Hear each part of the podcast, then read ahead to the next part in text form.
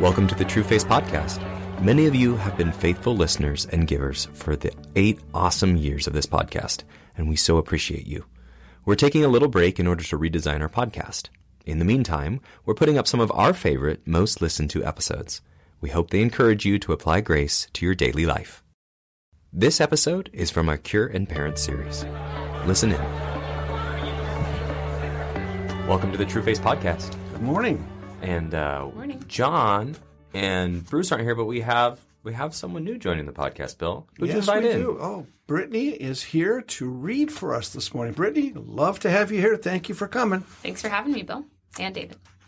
Yeah, I didn't have a choice in the matter. No. Uh, um, so, uh, John is maybe just getting back from San Diego, but Yes. his little granddaughter got born just the other day. Yes, isn't that beautiful? She was a little early, Yeah. about a month, but she's doing fine. She's doing great. Yeah. And he was so beside himself that he couldn't get home, which is a fun thing because he used to not really like the children. So, You know, she has a. I love her name, Navy. Mm-hmm. I- That that when I heard that was the name, it just I kind of went, I like that. It's fun. a yeah. So he's, you know, his Facebook world is is all the Twitter with all the excitement of that. And now he's home and doing that. So he he has one. It's nothing to do with us or our podcast. not He'll be yet. back though. Don't worry. He'll be back. He got to speak. Um, I think two straight days at, at a chapel in San Diego, and uh, Bruce is still off in uh, having a little bit of a sabbatical, which is amazing. We're And, so glad for him. yeah, we're so a- glad we're actually him. having to make decisions without him. Well, that's the scary part. That is the scary part. for me, but I'll be fine. I'm almost in charge. What's happening?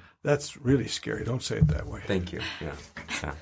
So But what helps me though is that Brittany's here. Yeah. So I know she's a great counterbalance to you. So.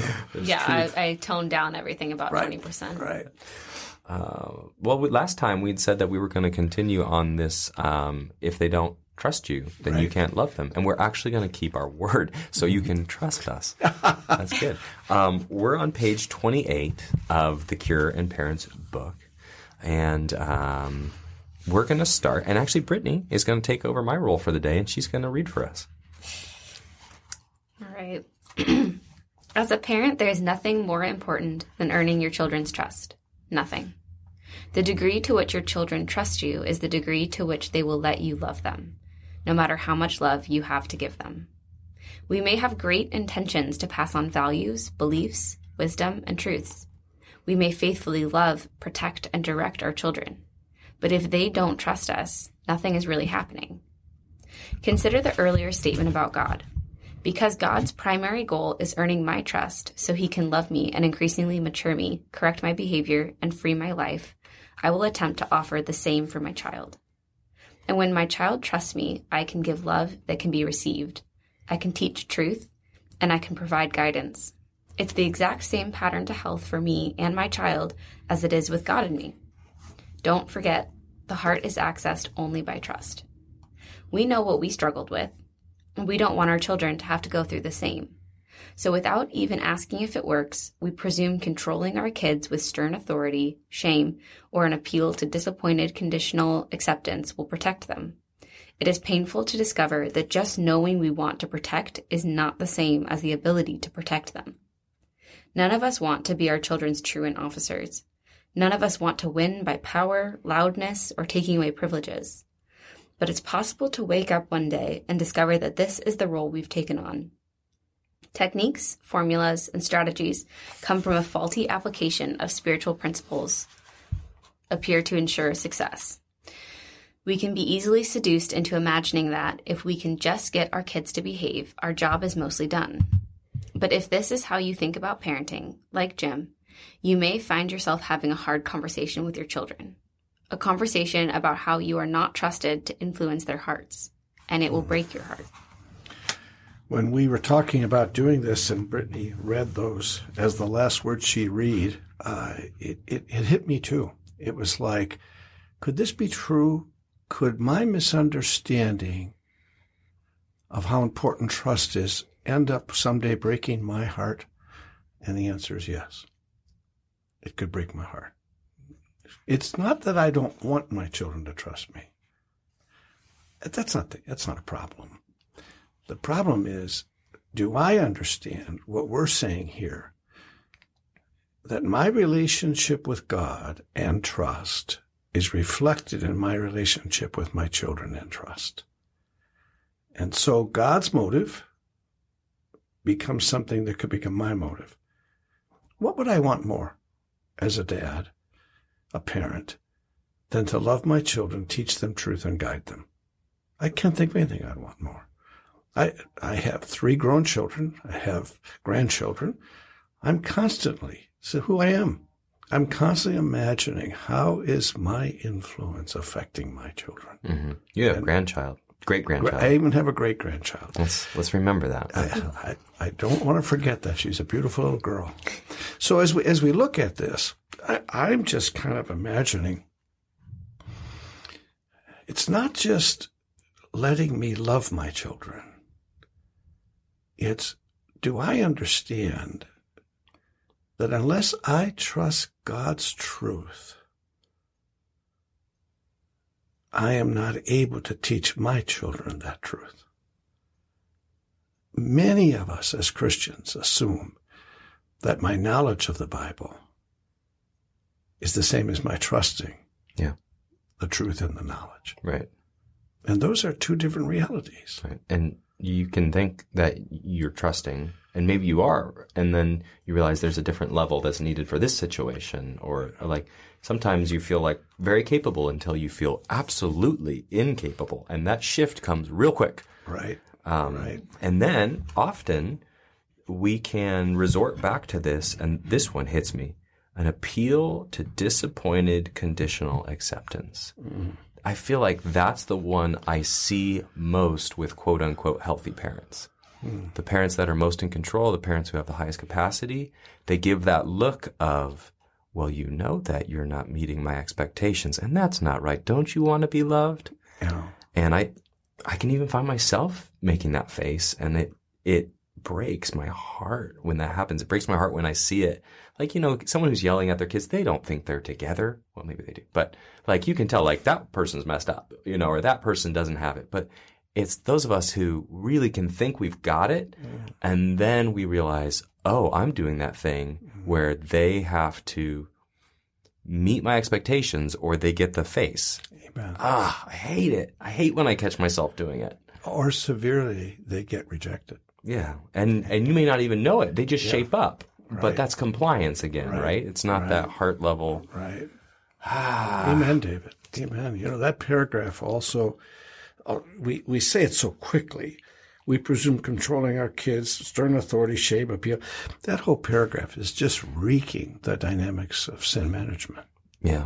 It, it's just reeking the dynamics of sin management. My, when my motive is to control their behavior at the expense of winning their heart, I will never, ever be a parent that allows them to grow up. Hmm. Ever. Why would my motive be that? I mean, like, I would never choose that motive, right? If I was like, well, let me see, A or B. I'll choose control them until I mash their little soul into bits. Because, David, I've never experienced B. You've never experienced the the, the, the acceptance exact, and the sense of exactly. So I don't even know there's another way. Yeah. In other words, I am modeling what I have experienced because I've never experienced trusting God with truth.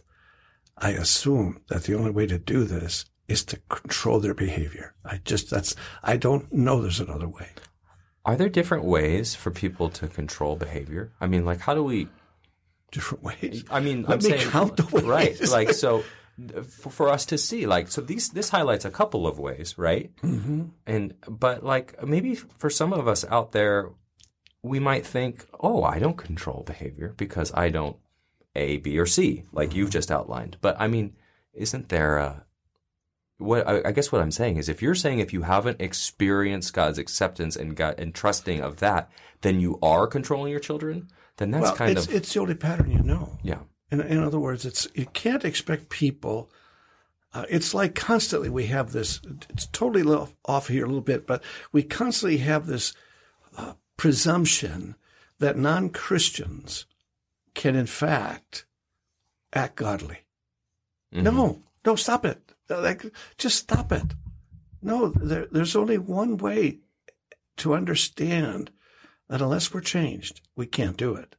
So we're back to this reality here.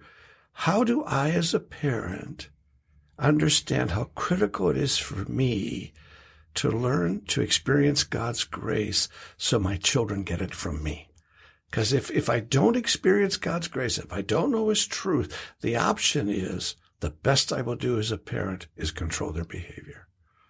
Well, that highlights how important we are, again, to God as parents. Amen. We actually are given not just the uh, task or the authority, but we're given the deep need to experience God's goodness to be able to pass it on. And that could either seem daunting or it could seem like, oh, God actually cares about my part of this. Ah, amen. And that's hopeful. Amen, David. So and a thousand amens. You look at all these things and you might go, oh, I got no hope. And no, these are just highlights for where you can take a step toward hope, Amen. Right? Amen. So I totally agree. That's a great response. And I sit here with you and with you, Brittany, and I go, wait a minute. Do I get this?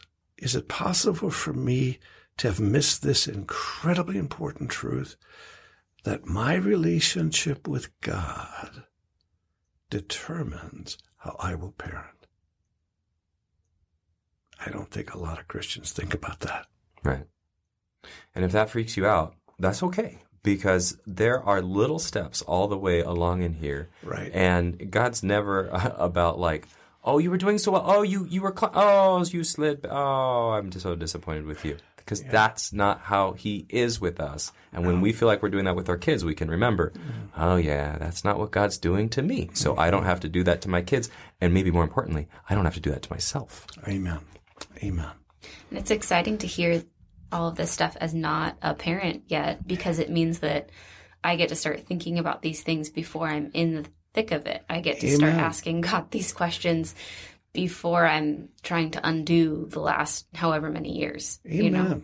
Amen, Brittany. Good for you. There would be a good reason to read this book before you're a parent, right? And we wrote it for all sorts. You know, we wrote it for people with great grandchildren, down to people who are just entering college and thinking, "How am I going to do this thing? How am I going to even choose someone to have children with?" Like, that's important. So, Yeah. yeah, we hope that you take away incredible hope from this, even when something in here feels, "Ow, that I don't like that." We wrote this for hope and we highlight what's not hopeful because it just reminds us that we need it. So we'll see you next week on the True Face podcast. Thanks for listening to the True Face podcast. If you would like to join the many listeners who support True Face financially or sign up for our monthly newsletter, please visit trueface.org. If you'd like to read the materials these podcasts reference, visit trueface.store.